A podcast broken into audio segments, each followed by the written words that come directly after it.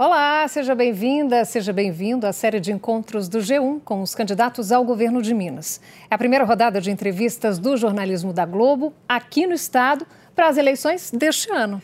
Para a entrevista ao vivo, com duração de uma hora, foram convidados os candidatos com pontuação a partir de 5% das intenções de voto, com base na pesquisa do IPEC, divulgada no dia 15 de agosto. Pela sequência definida em sorteio, quem conversa com a gente hoje é o candidato do Partido Liberal e atual senador por Minas Gerais, Carlos Viana. Esta entrevista é transmitida ao vivo pelo G1 e pelo Globoplay e ficará disponível na íntegra, tanto em vídeo quanto em áudio, inclusive na sua plataforma preferida. Seja bem-vindo, candidato. É um prazer recebê-lo aqui na série de entrevistas do G1. Muito obrigado a vocês. É um prazer podermos conversar sobre Minas Gerais, né, os destinos da, do nosso estado. Obrigada pela presença, candidato. Pois não. Vamos então relembrar a sua trajetória Sim. antes da gente começar.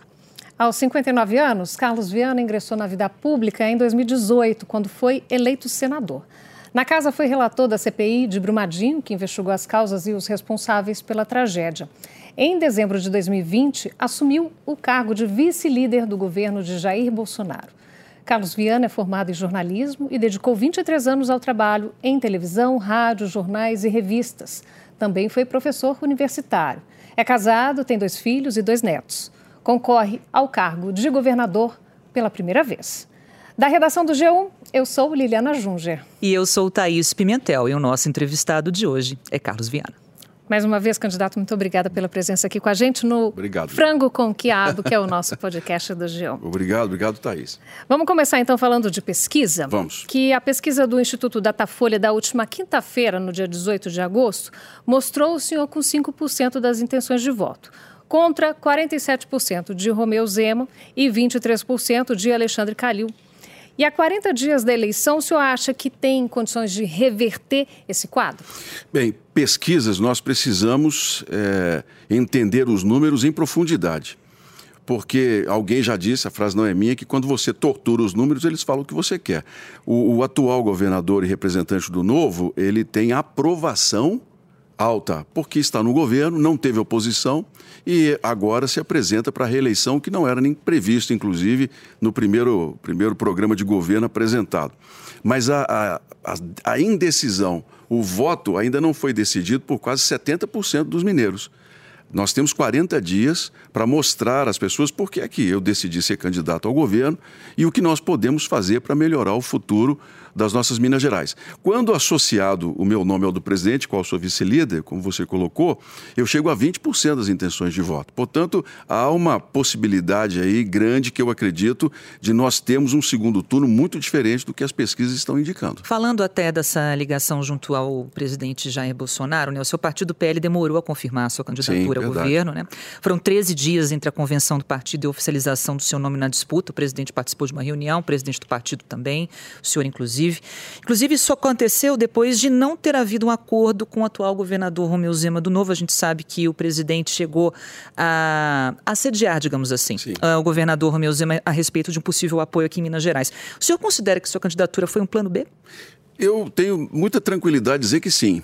Porque quando o presidente me fez o convite para ir ao PL e colocar o meu nome à disposição, ficou claro que a intenção era unir a direita em Minas Gerais. Porque o, o momento político que o país vive, nós estamos em duas laterais que, infelizmente, na minha opinião, não colaboram. Nós deveríamos ter mais possibilidade de diálogo, mas já que o momento político é esse, de esquerda e direita, o ideal é que a direita se unisse toda em torno de um nome único. Mas é, é o partido do atual governador não quis o apoio é um partido que veio para a política dizendo que não ia fazer política e acabou fazendo da pior maneira possível, que é entregando os bens do Estado para o clube de milionários que fundou o Partido Novo, ou então para partidos políticos que estão usando a estrutura da máquina na, no pedido de reeleição. É, eu não sou contra a política, vim para a política e estou político enquanto eu estiver político. Eu vou fazer política com transparência. Então não adianta enganar a população. E o que aconteceu foi isso: o partido não quis o apoio do presidente, é, deram as costas, e olha que o presidente ajudou muito Minas Gerais, muito. Eu sou testemunha da quantidade de vezes que o governador foi recebido no Palácio do Planalto. Minas Gerais, a dívida de Minas de quase 160 bilhões, das quais 120 praticamente são com o Tesouro, não foi cobrada por conta do apoio político ao Estado. E na reta final acabou acontecendo. Para mim foi ótimo, porque eu estou senador em primeiro mandato, continuo meu mandato e eu tenho a possibilidade de mostrar aos mineiros como a política pode ser melhor. Porque nós precisamos ser mais exigentes com a política. Eu vim depois de 35 anos de trabalho em outras áreas, eu não vim para fazer como todo mundo faz. Eu, eu estou buscando soluções. Então hoje eu tenho condições de falar para as pessoas: olha, a Rede Globo o G1, todos os dias colocam aqui reclamações das pessoas que vêm da região metropolitana em ônibus lotado. É responsabilidade do governador, não é do prefeito. Quando a pessoa sai de Venda Nova, a pessoa sai de Betim, fica uma hora num congestionamento para poder chegar à capital, é responsabilidade do governador. O que o senhor faria para melhorar essa situação? Primeiro, então? nós precisamos de um grande plano de desenvolvimento. Eu chamo isso de inteligência e infraestrutura. Minas Gerais não é única. Nós somos um estado é, de, de macro-regiões muito diferentes e que precisam de projetos diferentes. A região metropolitana ela precisa passar por um novo plano de desenvolvimento urbano. Você tem agora esse rodoanel, que é a única solução para o anel rodoviário, que está sendo leiloado para um grupo. Nós estamos perdendo uma grande oportunidade de nós repensarmos a região metropolitana. É o que o, o prefeito de Betim, por exemplo, tem proposto se nós vamos construir uma via bilionária, então vamos pensar em, ao contrário de nós apertarmos a região metropolitana, adensarmos mais, por que é que nós não podemos criar uma via em que a gente permita o deslocamento mais rápido para quem quer morar mais longe de Belo Horizonte? Planejamento. Mas para isso você tem que conhecer o Estado. Quando você vai ao sul, por exemplo, eu visito muito as regiões de turismo, porque esse é um assunto que eu, é uma área econômica que, a meu ver, será o futuro de Minas Gerais. A mineração vai acabar. Mais 15 anos, essa mineração ela vai ser muito menor do que é hoje. As minas vão se esgotar o Estado vai ter que passar por uma transição. O turismo é a nossa principal alternativa futura, junto com a tecnologia no agronegócio e, na, e nos, nos, nos, apps, né, que hoje são muito, muito frequentes nas universidades mineiras de, de, no surgimento. Se nós formos falar em turismo, nós temos que falar em estradas. Você, por exemplo, quer ir a Andradas, tem um polo vinícola em Andradas sensacional. Minas Gerais, pela EPAMIG, que é uma empresa de pesquisa que está totalmente sucateada, desenvolveu um projeto lá de colheita de uva tardia. As uvas em Minas são colhidas no inverno. Isso no mundo todo, inclusive na Europa, está sendo estudado para ser levado para lá. É nosso em Minas Gerais. Mas para você chegar lá em Andradas é uma luta. Porque você tem a estrada esburacada, você não tem acostamento, você não tem infraestrutura para receber turistas. O Estado tem que agir nisso daí. E soluções. A gente vai falar ainda muito claro, sobre isso. Claro. Tem um tempo muito grande. Então, o, meu, o meu plano é pensar as estradas como forma de trazer um novo desenvolvimento para Minas Gerais. É fundamental isso. Mas eu quero que a gente fale ainda um pouquinho de política. Pois não. Vamos ah, falar. dessas relações políticas aí. Porque a, a coligação Lealdade por Minas, né, que tem aí o PL, Republicanos, Democracia Cristã e o PRTB, tem apenas 13 deputados estaduais. O PL tem 10, Republicanos 3, Democracia Cristã e o PRTB não têm deputados. Sim. Essa configuração ela é insuficiente, inclusive, para o estabelecimento de um bloco governista, né, que precisa de 16 deputados no mínimo. Como é que o senhor vai conseguir governar com esse número? Liliane, há uma, uma peça, é, me parece que de Shakespeare, em que ele diz que as pessoas amam a coroa, não o rei. Aquele que está no comando e aqui no país com a caneta, esse faz a base que quiser. Porque deputados estão preocupados naturalmente com as eleições deles. Eles não elegem governador e, só elegem prefeitos e vereadores, porque são a base dos deputados. É, é, essa coligação que está comigo é uma coligação até de resistência, como ficou muito claro hoje. Né? Porque não é, é uma de última hora, tem um, um, minuto e pouco de televisão. Por quê? Eu não tive como oferecer aos deputados e aos prefeitos o que o atual governo fez. Pegou um bilhão do Fundeb, pegou o dinheiro da educação básica, chamou lá os prefeitos e falou assim: olha, me apoia aqui que eu vou te dar um dinheiro para reformar as escolas, com o dinheiro do Fundeb. Não, não tive como pegar, chamar os deputados e dizer assim: olha, eu tenho tantas emendas para você.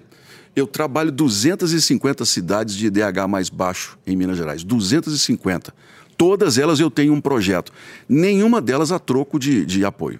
Faço pela minha função como senador. Isso na política pode até parecer um erro, Porque agora que sou candidato ao governo, esses prefeitos a quem eu ajudei estão todos do lado de lá, mas é assim mesmo. Eu tenho que convencer é a população. Quando eu me candidatei a senador, ninguém acreditava.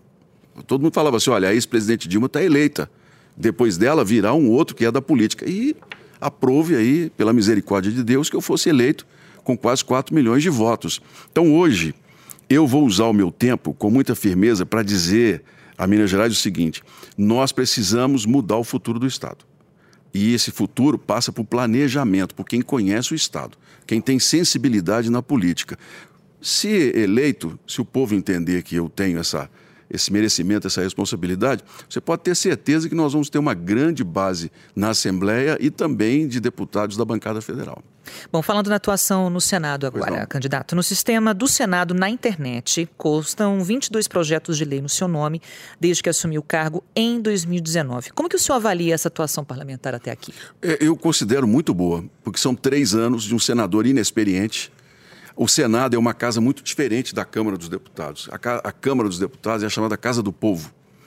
Lá os debates são mais intensos e, e as discussões são maiores, é natural da, da, da Câmara. O Senado não.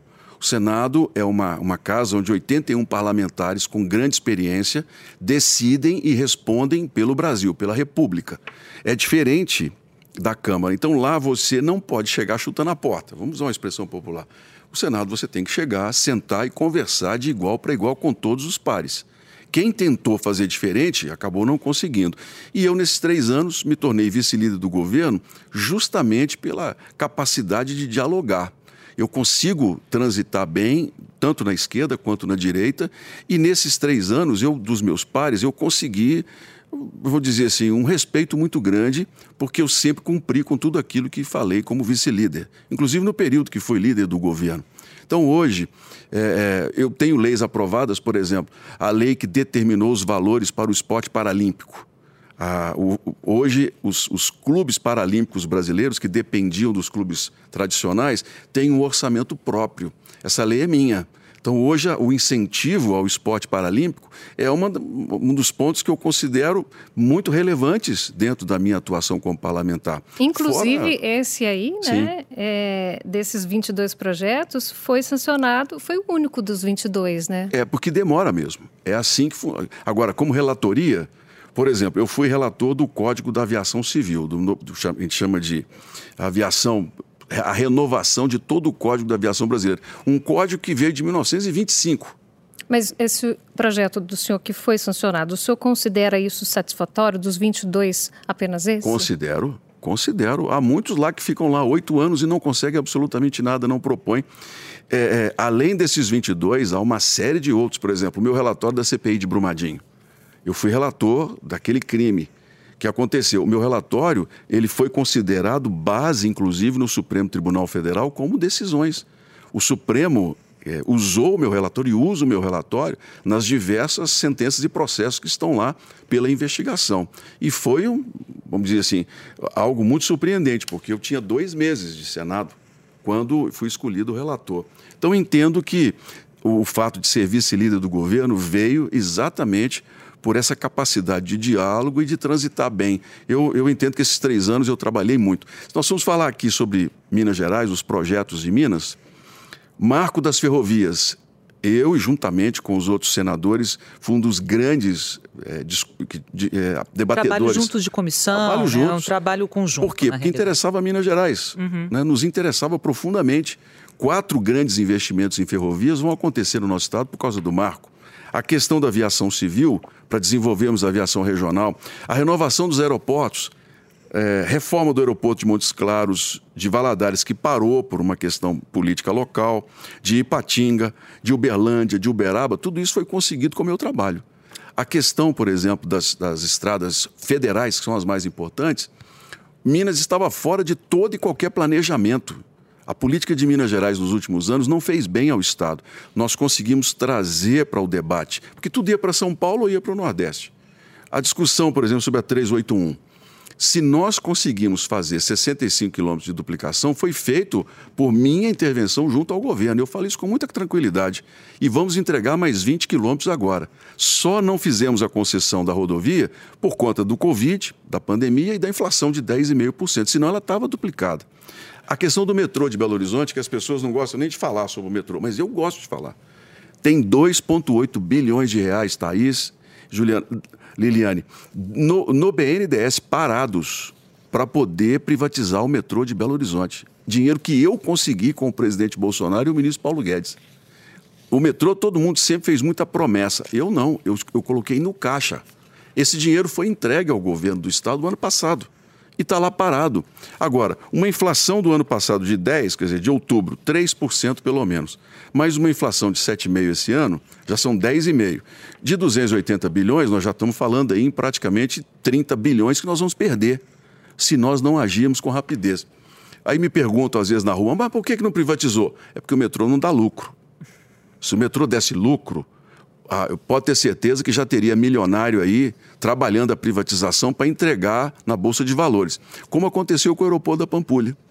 Eu lutei bravamente para o aeroporto da Pampulha não concorrer com o aeroporto de Confins, para a gente manter o projeto da área norte de Belo Horizonte. Entregamos o aeroporto da Pampulha para o governo do estado. O governo concedeu por 12 milhões para pagar em 20 anos um dos melhores aeroportos do Brasil, quer dizer, deu para a iniciativa privada. E quem trabalhou na concessão do aeroporto da Pampulha, virou diretora da Bolsa de Valores.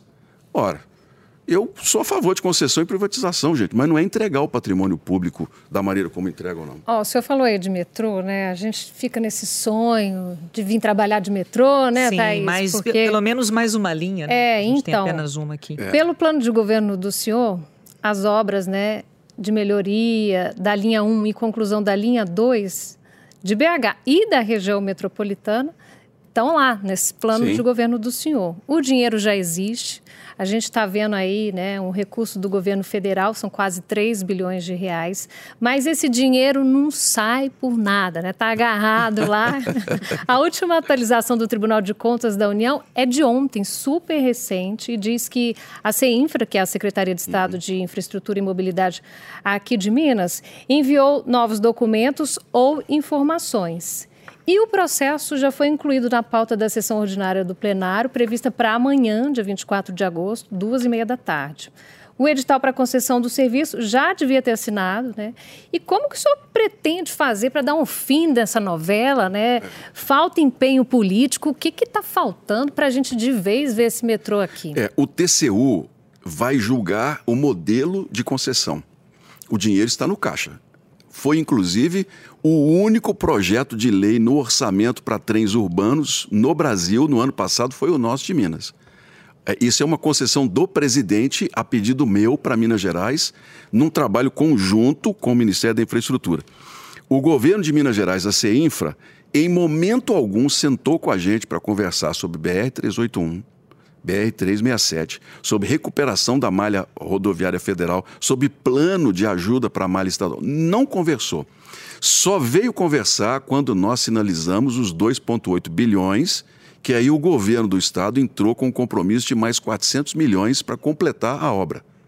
E o modelo de concessão, por lei constitucional, tem que passar pelo governo de Minas Gerais. Por quê? São entes independentes. O governo federal não pode agir dentro de um estado sem a permissão do Estado. Isso é, é, é, da Constituição brasileira. Então, a Metrominas, que existe, é um cabide de emprego antigo, ela recebeu a incumbência de se fazer o metrô. Mas eu digo para você com tranquilidade: o TCU vai aprovar, o governo de Minas tem que apresentar, mas é o metrô, em lugar nenhum do mundo, o metrô dá muito lucro. Na Alemanha, por exemplo, que a Thaís conhece bem, né, a, a Alemanha, existe uma CID, que é uma contribuição de intervenção do domínio econômico, que esse imposto ele é usado, essa contribuição, para subsidiar o transporte público. Inclusive, a Alemanha hoje já trabalha com a possibilidade de o transporte gratuito para reduzir o consumo de combustíveis e de poluição nas cidades. Aqui nós temos que começar a pensar como nós vamos tornar o metrô sustentável. Porque não é só entregar para iniciativa privada. Nós precisamos que esse metrô vá até Ribeirão das Neves, que é possível, é um metrô de superfície. É possível uhum. levar o metrô até Neves. São 350 mil pessoas. É possível levar o metrô até Betim. Mas isso tem que estar no plano de desenvolvimento do metrô. Quando você vai concessionar, você tem que dizer para a empresa o que, que você quer. Porque depois que você entrega, a empresa faz o que acha melhor. Essa, foi a minha luta. E quando foi entregue para o governo de Minas, ficou aquela história. Vai fazer só a linha 2 que está prevista e vai melhorar o metrô como está. Não. Se nós levarmos o metrô até Betim, Igarapé, toda aquela região, Itatiaia o Sul, terá como se deslocar pelo metrô até a capital. Quando ele chegar ao Barreiro, nós vamos ter Ibirité, Brumadinho, toda aquela parte que também vai ter como chegar. E se levarmos a Neves, que é o, o, meu grande desejo hoje, já muita gente começa a falar sobre isso, nós vamos tirar das estradas carros, ônibus, porque quem vem de lá hoje pega um gargalo ali na 040 absurdo. Gente, tem 20 anos que Minas Gerais não tem um sequer projeto de mobilidade. É um projeto tem dinheiro é, para isso. É um projeto ambicioso, candidato. Tem dinheiro para fazer. Tem, é uma questão de planejamento. Se você pegar o metrô e fizer a integração com as linhas de ônibus, você vai automaticamente tirar muitos carros e ônibus. Para que, que os ônibus têm que sair lá de Betim, por exemplo, e vir até Contagem? Esse dinheiro está disponível já? Tá, tá na conta. Tem 2,8 bilhões de reais. Para ir até Neves, por exemplo? Aí nós temos que criar num plano de concessão. A empresa que vier, você desenvolve um projeto para ela, como a 381. Vou dar um exemplo. Olha, nós queremos a duplicação até Governador Valadares. O pedágio vai variar de 7,80 na pista simples até 13 na pista dupla. E você tem as inversões do governo. O governo coloca 2 bilhões para começar o negócio e a empresa dá a finalização. Quem chegar para o metrô vai ter 3,2 bilhões de reais para começar o negócio. E aí você cria linhas de financiamento via BDMG, via BNDES, para tornar o investimento sustentável. Porque essa construção até lá tem que ser financiada. Mas depois que você leva o metrô até Neves, a própria quantidade de passageiros, que hoje é estimada em mais 150 mil, ela acaba fazendo com que o negócio seja sustentável. E você cria uma, uma, um meio de transporte em que a gente tem que começar a pensar em economia limpa. Nós precisamos começar a pensar em carbono zero, em ônibus elétricos. Quando o MOVE foi eh, ser feito em Belo Horizonte, na época do prefeito, eu fiz prefeito, por que não se pensar já em ônibus elétricos em Minas Gerais, silenciosos, reduzir a poluição, que em Belo Horizonte é alta a poluição sonora? Se coloca sempre a mesma solução, o diesel. A gente precisa começar a pensar o que eu chamo de Minas do futuro. 15 anos, passa super rápido. Mas se a gente não começar agora, 15 anos vão continuar sendo tempo de atraso. Candidato, rapidamente, então, é, tem chegando é, perguntas aqui através Sim. das redes sociais. A gente está usando o hashtag FrancoConquiabo. Você pode participar da, da, melhor forma que você puder, inclusive nos apps da sua preferência. O Yuri Ramos pergunta aqui: Olá, candidato Carlos Viana, o que o senhor pensa do fundão e se usará nesta eleição? É, é, o fundão é um dilema. Boa, Yuri, essa pergunta é muito boa. Porque quando você não tem um financiamento público, você depende do financiamento privado. E eu vou dar para vocês alguns exemplos. Os grandes lobbies hoje no Brasil, armas, que estão dispostos a financiar candidatos no Brasil e vão financiar, inclusive, né, por, por é, pessoas físicas. Aqui, não é questão de ser contra ou a favor, mas é um lobby que está muito forte no Brasil. A questão dos cassinos. Eu já recebi visitas. Pessoal de Las Vegas, Macau, Singapura, todo mundo querendo a legalização dos cassinos no Brasil. Lobby, estão dispostos a financiar as campanhas. A questão dos planos de saúde internacionais. Hoje, a pergunta que mais me fazem quando eu participo de uma roda de debates sobre investimento no Brasil é a questão do, do SUS. Se depender dos lobistas, acaba-se com o SUS para obrigar todo mundo a ter um plano de saúde. Então, quando você não tem um financiamento público, você parte para o lobby privado. Aí a população tem que ficar atenta, que eu também sou contra. Eu acho que deveria ser aberto para você agora saber quem é o candidato. E pela minha experiência hoje como político, podem ter certeza que se os interesses econômicos já são poderosos hoje, se os grupos de milionários do Brasil se reúnem em partidos políticos para eleger governador, reeleger, eleger deputados, os interesses da população não vão ficar em primeiro plano. Então, é o, o Yuri, é uma questão que precisa se pensar. Ou você tem um fundo público em que você fiscaliza o candidato, ou então você entrega para a iniciativa privada e a sorte das votações. Vamos seguindo então, vamos mudar de assunto, vamos falar de segurança, né? A gente está aí num momento tão delicado. Segurança pública é um dos destaques do seu plano de governo, né? Inclusive, no plano diz que não houve investimento efetivo em atualização de equipamentos, infraestrutura ou valorização da tropa. E esse também foi o tema do seu primeiro projeto de lei apresentado no Senado. Sim. É, e o seu vice é um coronel da Polícia Militar. E com essa situação crítica nas contas do Estado, de onde viriam os recursos para a segurança pública? Bem, em primeiro lugar, não é possível falar em desenvolvimento sem falar em segurança pública quando os estrangeiros, os grupos, é, vêm para o Brasil, um dos primeiros pontos que eles perguntam é sobre essa questão do controle da violência, porque querem investir, mas têm preocupação com os índices em estados mais violentos. Em Minas Gerais, não é de agora. São, são índices que nós começamos a melhorar há mais de 10 anos. Na vida pública, eu, assim, estudando bem, você leva 10 anos para implementar um projeto. Se você errar, você leva 10 anos para consertar. E nós, há 10 anos, acertamos nos projetos sobre a segurança pública em Minas. Primeiro, criamos a Polícia Penal, tiramos a Polícia Militar dos presídios. A PM passou a ter a função específica de patrulhamento. Segundo, a Polícia Civil passou a contar com um pouco mais de tecnologia, que é fundamental na elucidação de crimes. Terceiro, o Judiciário colaborou e muito na questão dos julgamentos mais céleres, especialmente na questão dos homicídios, para acabar com a sensação de impunidade. Então, hoje, nós precisamos unir tecnologia ao trabalho dos policiais. Você, às vezes eu ando é, por Minas, 350 quilômetros, você não vê uma viatura da polícia, você não vê uma câmera, você não tem a menor possibilidade de pedir socorro. Nós precisamos começar a pensar nisso, porque não é só a presença do policial é a presença também de um sistema de câmeras de vigilância que garanta a qualidade. E isso Minas acertou, mas nós precisamos avançar. Isso parou. Nesses três anos agora, a perícia, por exemplo, existem no mundo sistemas de computação e de pesquisa muito mais rápidos na questão de identificação de tipo sanguíneo, DNA, a questão de armas, você saber de que arma realmente veio um disparo, tudo isso é, é, é possível com mais rapidez. Então, é, não é uma questão só de você ampliar o número de policiais, é uma questão de você pensar sobre como a tecnologia vai nos ajudar. E na questão do policial, primeiro, redução do risco de trabalho, que é fundamental. O policial brasileiro, você seleciona, faz um concurso dificílimo, pega grandes cérebros que são bons e depois entrega o policial à própria sorte. A legislação não protege o policial. A gente precisa de. Se for preciso colocar câmera Exatamente. É essa questão que a gente quer, que quer, quer saber, né? tratar nesse momento. Né? A gente tem acompanhado vários casos Sim. de violência policial, candidato, nas últimas semanas aqui no Sim. Estado. A gente vem noticiando no G1 e também nos nossos telejornais, principalmente aqui na região metropolitana. Especialistas apontam que a instalação de câmeras seria realmente uma saída. Então, o senhor concorda? Concordo. Eu entendo que a câmera ela vai primeiramente defender o policial. Na questão dos, dos casos de violência em Minas, que têm ganhado repercussão e, e precisam ganhar repercussão, mas se nós olharmos estatisticamente no Brasil, a Polícia de Minas é uma das mais disciplinadas.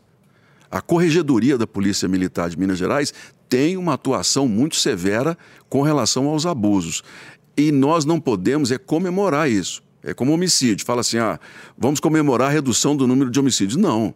As pessoas que morreram são diferentes das outras a gente precisa entender que a gente tem que zerar, que é a melhor forma da gente tratar isso. Mas enquanto não for possível, trabalhar com muita efetividade. Por exemplo, violência contra a mulher, feminicídio, se tornou uma questão preocupante.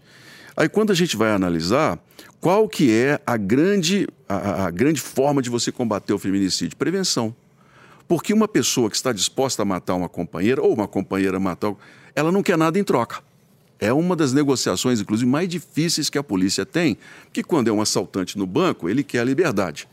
Mas quando uma pessoa pega um refém, a mulher, os filhos, num problema às vezes psiquiátrico, é uma negociação difícil da polícia, porque o que ele, o que ele quer está ali dentro e ele não quer perder.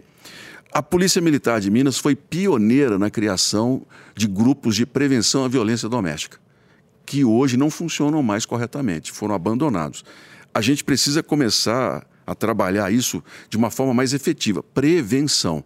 A mulher se sentiu ameaçada, fez uma queixa e imediatamente a polícia militar vai até lá, identifica o grau de ameaça e o, o, o suposto agressor, nesse caso, pode ser levado até ser conduzido ao lugar para ele entender que aquilo dali vai gerar para ele consequências.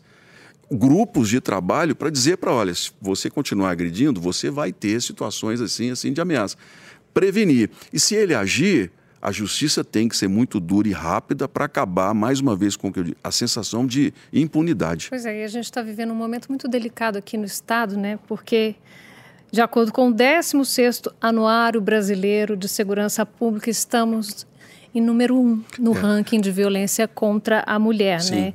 E esses mecanismos de denúncia, é, essas medidas protetivas, elas nem sempre surtem né, com o efeito necessário.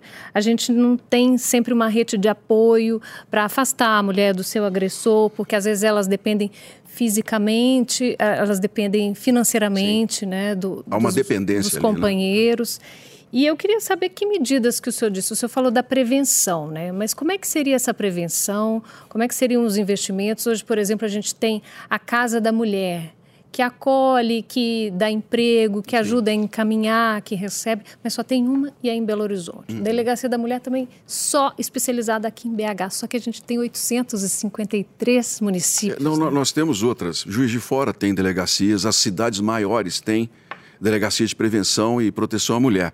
Mas, por exemplo, não funciona no final de semana o plantão delas. 24 é, horas é, é só aqui. É, exato. Aí você tem razão. Nós precisamos fazer com que as delegacias, a delegacia de mulheres, funcionem 24 horas. Porque, por exemplo. Principalmente porque as coisas acontecem à noite. Né? Sábados né? e domingos. É. Nos fins né? de semana. E aí a mulher não se sente muitas vezes é, é, livre para chegar numa delegacia onde só tem homens e contar o que aconteceu. Exatamente. Nós precisamos lidar, desse trabalho. lidar também com medidas protetivas que às vezes não funcionam também, né, candidato? Olha, existem, existem questões, por exemplo, hoje nós temos cidades em Minas Gerais em que uma viatura da Polícia Militar chega a deslocar 200, 200 e poucos quilômetros para ter um delegado de plantão.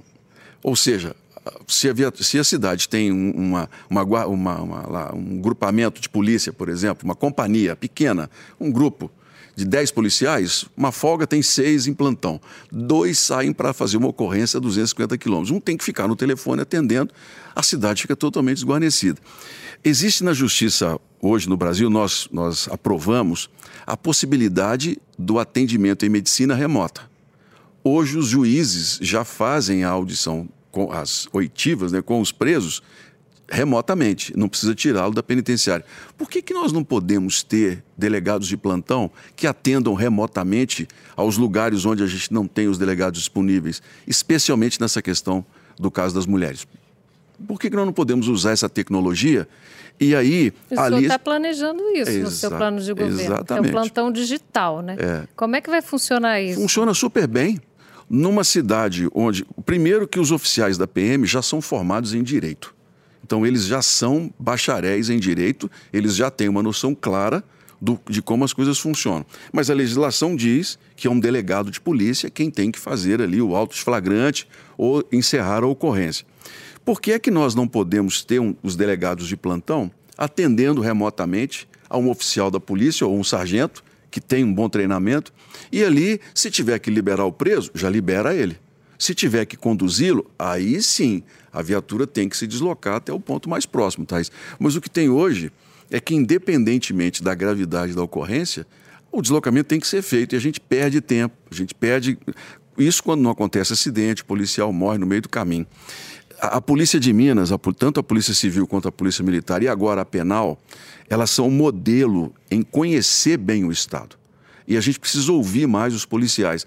Nós estávamos falando aqui, por exemplo, sobre questão de salários, que é um problema. O, o servidor público, e esse é um compromisso que eu tenho no meu plano de governo. Antes só da gente Ou falar não? de salário, vamos falar, aproveitando da segurança, sobre a integração das polícias. Sim, sim. Falando aí da Polícia Civil, da Polícia Militar, né? Essa integração é uma estratégia que ela vem sendo discutida há muito tempo. A gente tem os centros integrados, né? Tem do Estado, tem aqui da sim. Prefeitura, está todo mundo junto no mesmo lugar. Só que esse compartilhamento de dados ele ainda não é 100%, né? não é tão eficiente vários, como poderia ser. Vários governos já tentaram fazer isso uhum. e, infelizmente, falharam. Essa integração não é completa. É, há uma resistência que meio corporativa em relação a isso. A, a integração ela dá resultados, ela foi muito boa, ela nos permitiu ter uma leitura mais completa. E, e quando foi criado o REDS, que é o registro das ocorrências, nós passamos a ter, Liliane, os dados de Minas Gerais são os mais confiáveis no Estado. Então, a questão do feminicídio, por exemplo, não é que Minas Gerais é o estado com mais mortes, é porque os dados nossos são confiáveis, do que não acontece, por exemplo, em regiões remotas do país. Mas, infelizmente, são as é, informações é, que temos, é, né? Isso, Estamos lá no primeiro lugar. Isso mostra qualidade. Uhum. A meu ver, está nos dando uma leitura clara do problema e de como nós podemos atacá-lo para resolver e não apenas ficar. Então, a integração, ela funcionou, ela trabalha. Hoje, as informações das ocorrências são disponíveis. Nós precisamos é integrar com o judiciário, tornar isso muito mais rápido. É, as polícias civil e militar, elas trocam informações. É, os dois têm acessos a esse trabalho. Hoje, qualquer policial que tem acesso a um REDS faz uma leitura da ocorrência em qualquer lugar do Estado. Mas a integração tem que ser maior. A meu ver, nós precisamos pensar num modelo de segurança pública mais abrangente, que passe, inclusive, por cidades menores terem, por exemplo, uma polícia municipal, uma guarda municipal, por que não? Cidades de 5, 6 mil habitantes que existem em Minas, nós podemos ter tranquilamente até 12 mil habitantes, uma polícia municipal e uma polícia militar que faça todo um apoio e faça um controle maior do Estado. É um modelo que nós, nós vamos conversar. Eu tenho não só o meu vice, Coronel Vanderlei, como tenho um ex-comandante da Polícia Militar, o Márcio Santana, ficou seis anos no comando, que conhecem muito então não adianta eu querer levar uma solução. Essa solução tem que ser compartilhada com os policiais. Falando agora de dívidas, candidato, é um problema muito caro, né, a Minas Gerais. No seu plano de governo, entre os três eixos principais, segurança pública, como o senhor falou, vem associada com equilíbrio financeiro. Sim. Caso eleito, o senhor terá que governar e ainda solucionar a dívida com a União, que supera 140 bilhões de reais. Como organizar a casa sem impor limitações a esses investimentos aqui no Estado? É, a dívida nossa, uh, pelo menos aqui, foi divulgada porque nós temos um problema sério de dados com o atual governo que não são divulgados corretamente. Especialmente de educação, saúde, são dados que não estão claros para nós é, na, na, discussão sobre Minas. Mas a dívida de Minas é em torno de 156 bilhões. 110, 112 bilhões com o Tesouro, que não foram cobrados, estão sob liminar, e 45, 46 bilhões aproximadamente com organismos internacionais e bancos. Minas Gerais vive nesses últimos anos de liminares, isso não vai ser possível continuar. Inclusive, a gente está aí com o regime de recuperação é, fiscal, né? É, o esse, senhor, esse é um no seu plano de governo, o senhor fala sobre o regime de recuperação fiscal, sobre, sobre readequação. Isso. Então, o senhor é a favor desse regime de recuperação fiscal mas contanto que haja uma mudança, e que mudança seria essa? É, essa foi uma conversa que eu tive com o presidente Bolsonaro e também participou o ministro Paulo Guedes e o ministro é, estávamos lá conversando sobre essas questões. O regime de recuperação fiscal não funcionou no Rio de Janeiro. O Rio de Janeiro aderiu porque estava totalmente falido depois é o da com maior dívida. É a maior dívida e a questão do petróleo, né? Porque eles foram irresponsáveis, né? Eles zeraram o ICMS para as empresas contando com os royalties do petróleo. Aí o petróleo caiu de preço, o Rio quebrou e ainda nos deixou sem empresas. Quer dizer, o ICMS nessa guerra fiscal prejudicou até a nós. Mas bem, o regime de recuperação fiscal não funcionou no Rio, porque ele estrangulou o Estado. Primeiro, você, você não tem possibilidades de promoção e aumentos aos servidores. Nenhum Estado sobrevive se você não tiver servidores qualificados e bem remunerados, gente. Uma coisa é o inchaço, você contratar é, de uma forma descontrolada. Outra é você ter, por exemplo, profissionais como a Fundação João Pinheiro, que diploma grandes cérebros na administração pública não valorizados. Você ter, por exemplo, auditores fiscais que estão entre aqueles que têm mais capacidade nos concursos, juízes, esse servidor público, quando ele não é remunerado e valorizado, ele vai para outra carreira. E até você fazer concurso, que não é permitido pelo regime, você vai perdendo o cérebro. Isso acontece muito. A pessoa entra delegada da Polícia Civil, não gosta porque o salário não é um salário interessante, a condição de trabalho é péssima, a delegacia é mofada. O que, que a delegada faz, que é a maioria? Vai para outro concurso. Vai ser defensora pública, vai para promotoria, vai ser juiz em um estado. E a gente não consegue repor essa mão de obra.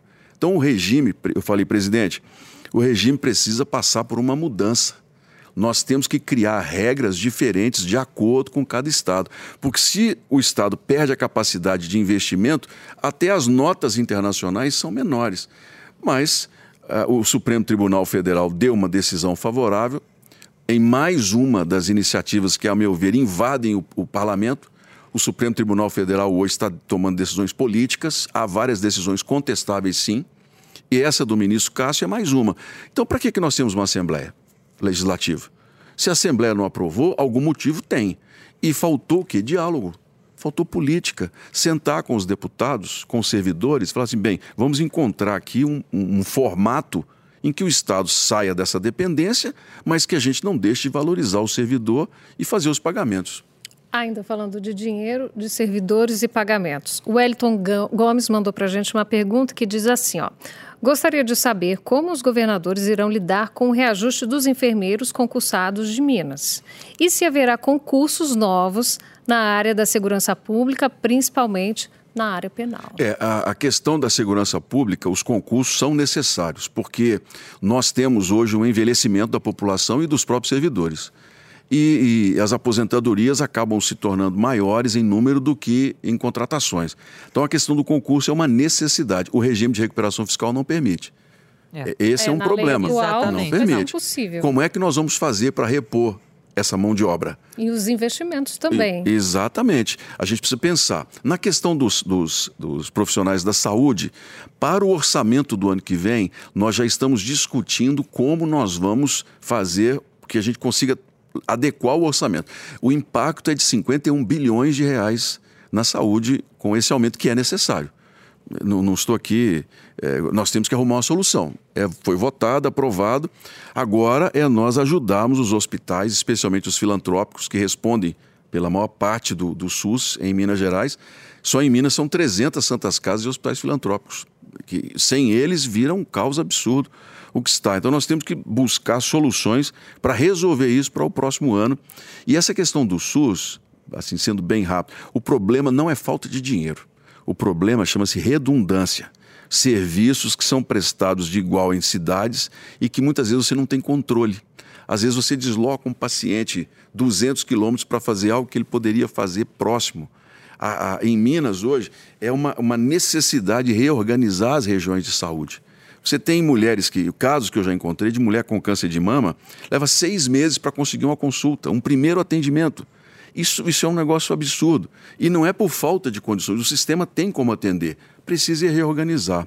Então, os governadores, eles terão a, a responsabilidade de planejar. Eu não ouvi nada a respeito. Eu tenho com muita clareza o desafio que é nós reorganizarmos as regiões de saúde, nós darmos uma solução aos 11 hospitais regionais que estão parados, são 2 mil, quase 2.500 leitos que nós podemos ter a mais que estão parados. Por quê? Porque queriam pegar o dinheiro da Vale e julgar nos hospitais, depois entregar para a iniciativa privada. Ora, aí não. Né? Candidato, falando ainda também da situação complicada no governo, questão de impostos, tributação. Sim. No seu plano de governo, o senhor critica né, os seguidos déficits registrados pelo Estado nos últimos anos. Minas tem gastado mais do que está arrecadando. Uma das principais fontes de renda é o ICMS, né, com é o Imposto sobre Circulação de Mercadorias e Serviços. Mas o governo federal aprovou um projeto de lei complementar limitando a cobrança uhum. desse imposto sobre os combustíveis, com a minha exemplo. aprovação, inclusive. Né? Exatamente. Né? Telecomunicações, serviços e tudo. Exato. O senhor mesmo foi favorável medida, né? Uhum. Que reduziu sim o preço da gasolina, mas que pode levar a uma queda na arrecadação com mais de 10 bilhões de reais por ano uhum. aqui no estado. Como conciliar, portanto, essa, esse retorno da arrecadação com esse também esse projeto e essa limitação? É, essa é uma discussão que nos últimos anos, especialmente agora, nós tentamos levar para uma reforma tributária no Brasil e que não conseguimos, Thais. Porque os governadores, eles veem só o caixa eles não veem a possibilidade de uma transição no modelo de tributação no Brasil. Nós primeiro precisamos reduzir os impostos à carga. Mas isso Precisa... seria uma reforma tributária. Mas é o que nós temos que fazer. Mais... Os governadores são mais uma. Temos que fazer. Agora. Mas seria no âmbito do governo federal. Não, é, os, os governadores têm voto. Nós temos o CONFAS, em que se um estado disser não, a federação não pode fazer nada. Nós fizemos por projeto de lei, proposta de emenda constitucional que veio e nós conseguimos baixar e tem governador recorrendo ao Supremo para tentar derrubar. Então, pera, vamos primeiro num ponto. O ICMS é um imposto morto. É, isso afeta a arrecadação, né? É, Mexe no bolso, isso é, é, é eu, bem complexo, né, candidato? Mas eu vou chegar lá. O ICMS é um imposto morto, porque hoje as transações, especialmente de importação, são feitas todas eletronicamente o ICMS ainda é um imposto de débito, né, de, de entrada e saída de dinheiro. Não, isso não funciona mais. Você, por exemplo, minha neta, quando compra lá da China, no site que ela gosta, com a mesada que eu dou, ela compra lá os, os esmaltes. Chegam as caixinhas lá em casa. Aí eu faço questão de pegar as caixinhas e ver. Né? A maioria não passa por um controle da receita, porque não tem como. O país cresceu de um jeito tal que o sistema aduaneiro e de, de tributação ele não consegue parar o mas país. Mas ainda é uma principal arrecadação aqui tá do bom. Estado. É, não dá para desprezar é. isso, tá né? Não dá. Mas deixa eu lhe falar uma pergunta. Se você enchia o tanque com 300 reais com a gasolina alta, hoje enche o tanque com 200, vamos colocar assim. O que, que você vai fazer com 100 reais diferentes do coisa? Você vai no supermercado, você que gosta sai para tomar uma cerveja com, a, com os amigos, esse dinheiro volta na circulação de riquezas o Estado não perde, porque você diminui o orçamento do motorista no combustível, mas ele passa a ter um recurso a mais para outras coisas. Isso, isso é, é da moderna economia. Você tira de um lado, mas esse dinheiro vai continuar circulando dentro. Se, se antes se gastava 500 reais para abastecer um tanque, sei lá, 400, e de repente caiu 150, esse dinheiro te dá um fôlego ou para pagar uma dívida, ou para você ir no supermercado fazer uma compra a mais. Então, a nosso ver, não haverá queda na arrecadação. A gente vai fazer com que o dinheiro circule em outras áreas da economia. Muito bem.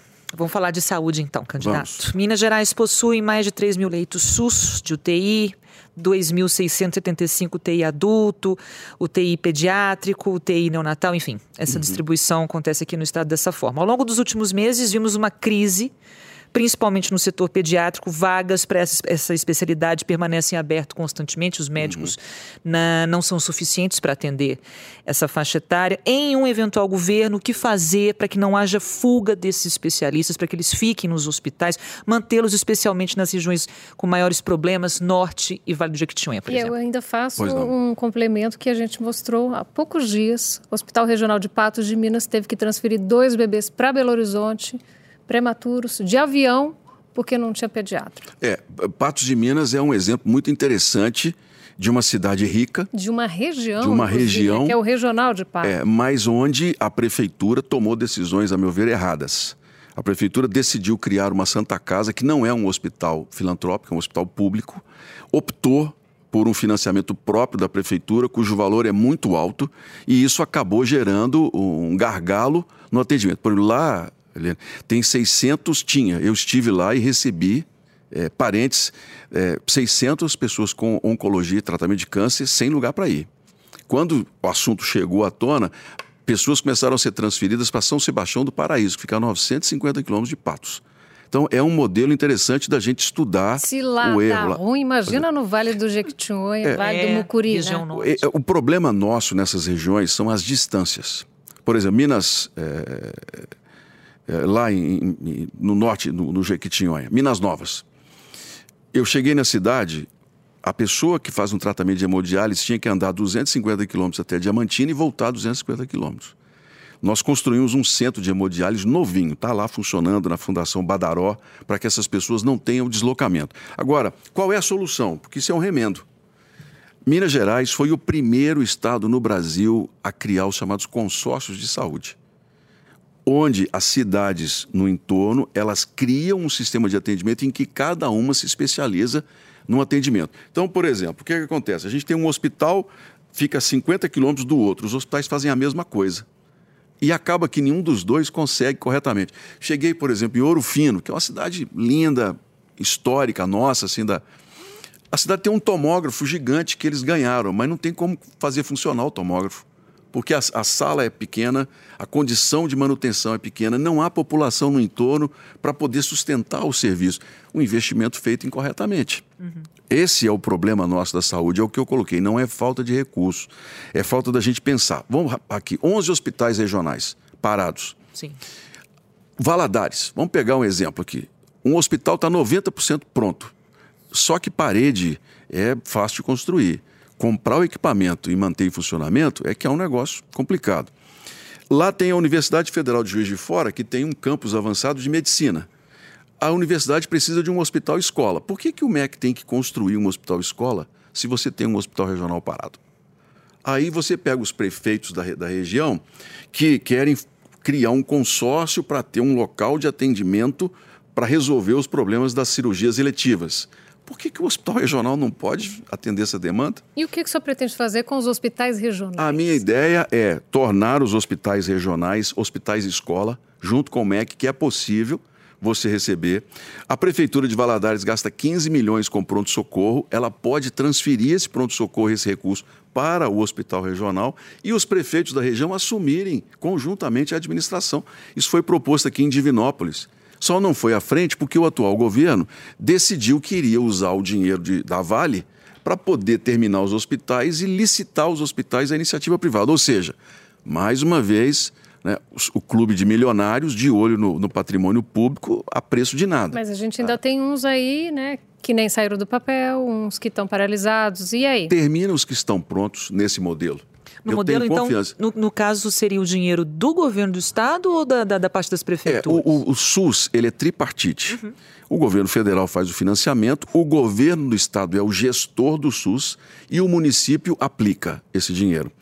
Por que é que nós temos que mandar dinheiro para dois caixas diferentes. Por que, que a gente não pode ter uma atuação conjunta? Se você tem uma prefeitura próxima de um hospital regional, por que, que esse prefeito não pode usar o hospital regional para cirurgias eletivas dele? E, e, e, ajudar.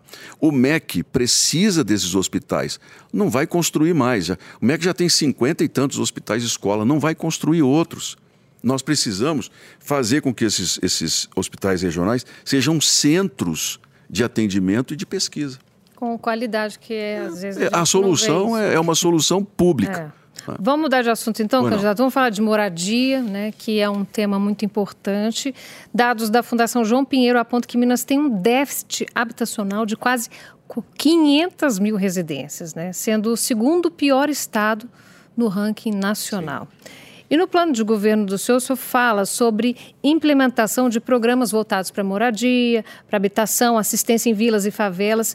Como que o senhor pretende, né, resolver esse problema que é tão grave, que tem aumentado cada vez mais? A gente tem visto tanta gente morando nas ruas ultimamente. É, é, essa, essa é uma parte muito interessante de um compromisso que eu estou fazendo com as vilas e aglomerados e aqueles que pagam aluguel no interior.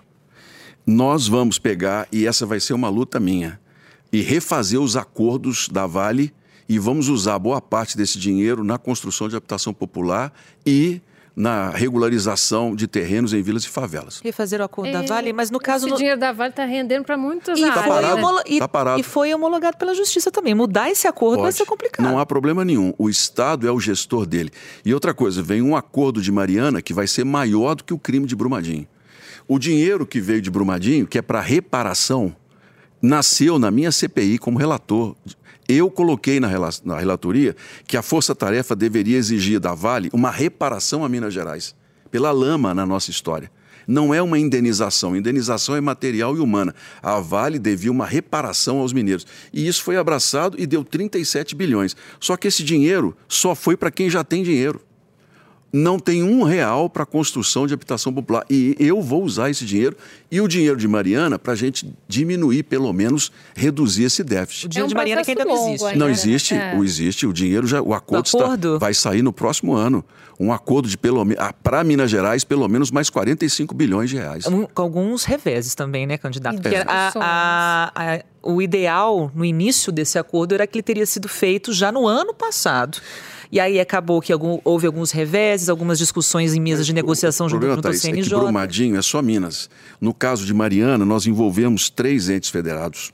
Aí você envolve é, Minas, Espírito Santo e a Bahia que Sim. entrou na LID, né, vamos dizer assim.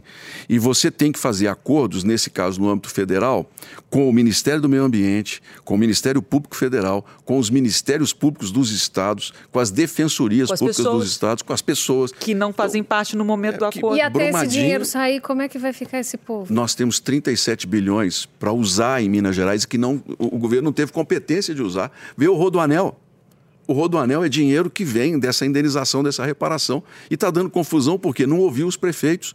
E eu volto a dizer, nós estamos perdendo uma grande oportunidade de replanejar a região metropolitana de Belo Horizonte, de dar a ela a possibilidade de nós termos mobilidade. Nós estamos apertando a região metropolitana, adensando mais. E os acordos, é, nós temos uma grande experiência em Minas, aqui em Belo Horizonte, quando nós começamos a urbanizar a Serra, a, a, ali as vilas que nós temos do Cafezal, os, os, moradores reclamam de muitos pontos em que muita gente foi tirada de lá.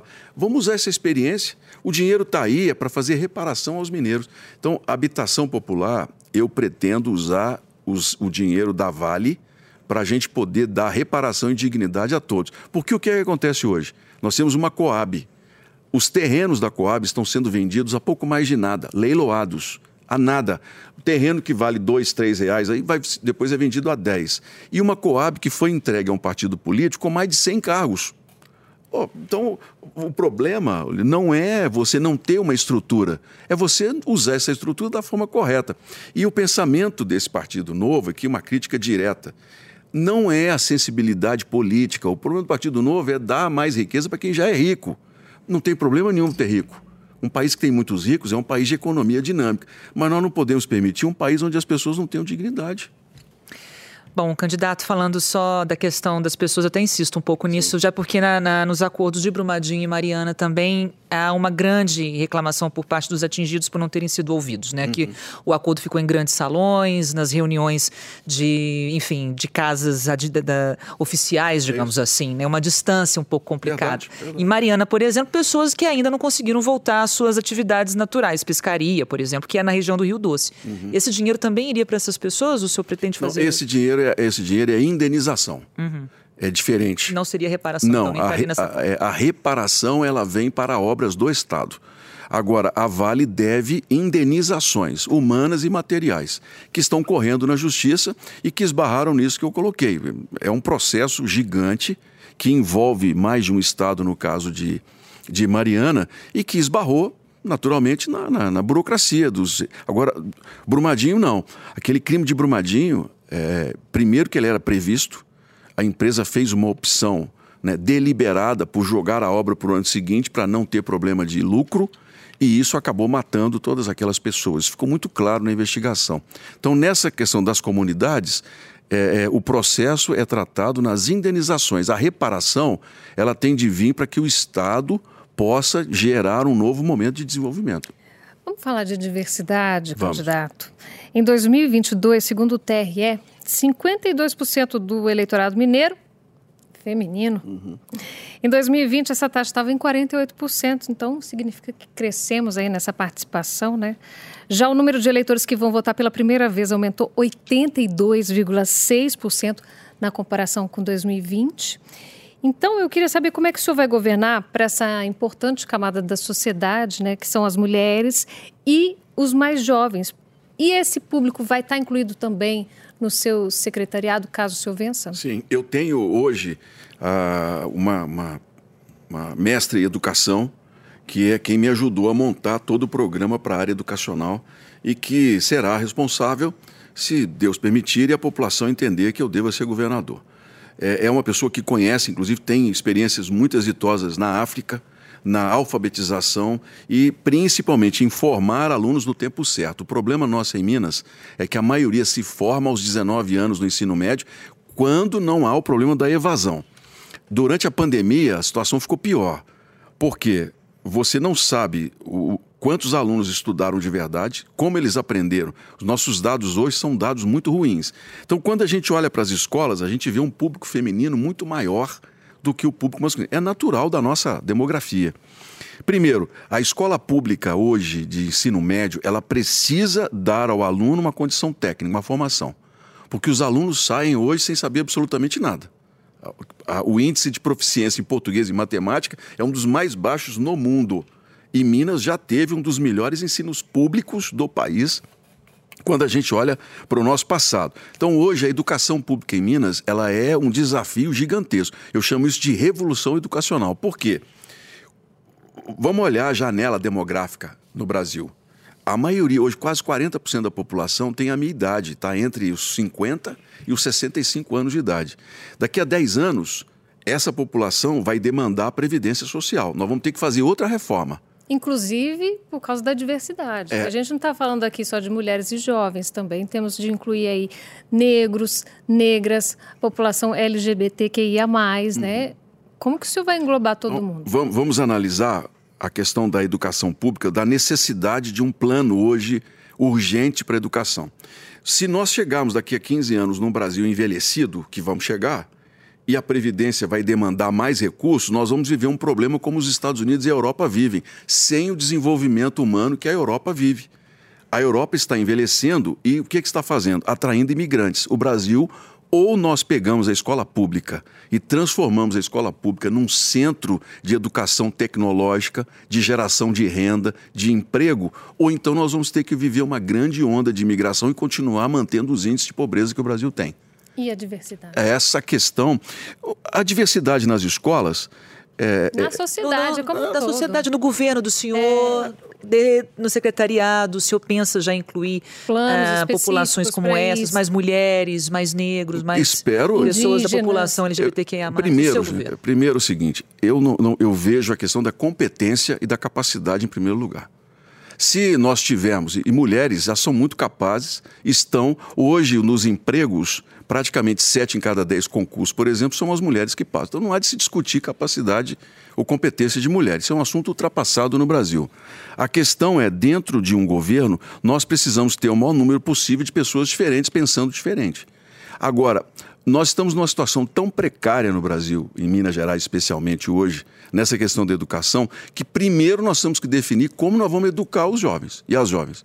Para depois a gente pensar nessas questões, porque senão a gente vai começar a dar importância para um assunto que está lá na frente e que hoje é um problema grave o aluno sai da escola, independentemente se ele é negro, branco, se ele, se ele tem uma, uma homossexual ou não, ele sai sem saber nada.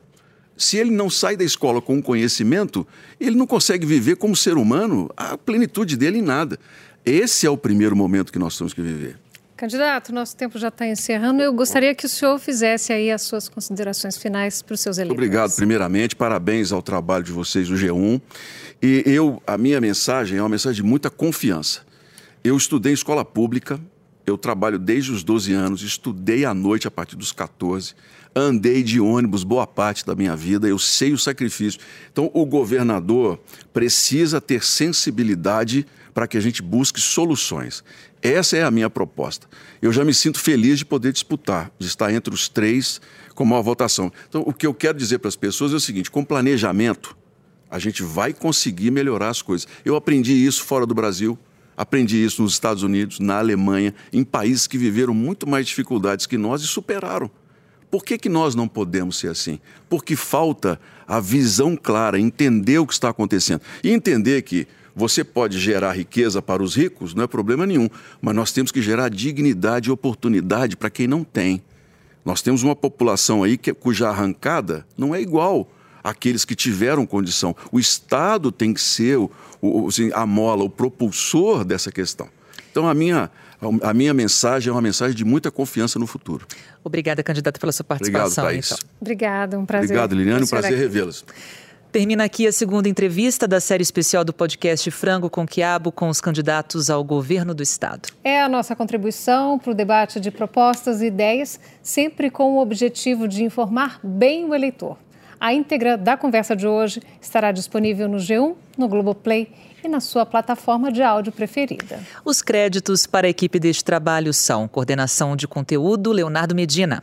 Pesquisa Cíntia Neves, Patrícia Fiuza, Denner Alano e Rodrigo Salvado. Sonoplasta Breno Amorim. Diretor de imagem Lincoln Dias. A editora-chefe do G1 é Cláudia Croaitor. E o diretor do G1 é o Renato Franzini. Chefe de redação Virgílio Grupp. Diretor regional, Marcelo Moreira. Direção de jornalismo da Globo, Ricardo Vilela. Diretor responsável, Ali Câmel. A próxima entrevista amanhã é com o candidato Alexandre Calil, do PSD, também às duas da tarde. Até lá. Até lá.